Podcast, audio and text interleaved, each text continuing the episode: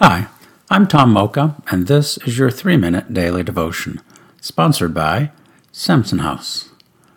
Our scripture today is Psalm 8, verses 1 through 9. Lord, our Lord, how majestic is your name in all the earth! You have set your glory in the heavens. Through the praise of children and infants, you have established a stronghold against our enemies, to silence the foe and the avenger. When I consider your heavens, the work of your fingers, the moon and the stars which you have set in place, what is mankind that you are mindful of them? Human beings that you care for them. You have made them a little lower than the angels and crowned them with glory and honor. You made them rulers over the works of your hands. You put everything under their feet all flocks and herds and the animals of the wild the birds in the sky and the fish in the sea, all that swim the paths of the seas. Lord, our Lord, how majestic is your name in all the earth. Let's ponder that. Thanksgiving and praise are the minimum daily requirements of our spiritual nutrition. Thanksgiving is easy to understand and put into practice.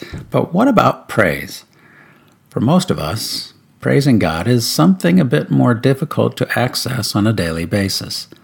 Songs of praise are a good start, but what then? How can we incorporate praise into our daily devotion? Well, for hundreds of years, the Psalms have been the source book of praise. Today's psalm is a perfect example. Here we have a soaring prayer of praise. I imagine David looking around as he walks the Palestinian hillsides, and his heart fills with the words of this prayer. Everything he sees compels him to praise the moon and the stars, mankind, the flocks, the wild animals, the fish in the sea. It all seems so majestic to him, and he ascribes the glory of all of it to the Lord. That's our guide to praise. Everything we see and hear and feel can be the brush and paints for prayers of praise. How can we pray about that? How about this? Lord, give me eyes to see your handiwork all around me, to hear the sound of your presence and feel the wonder of your glory. Surprise me with the heavens and the little things alike. Everywhere I look, may I see and praise your name. Amen.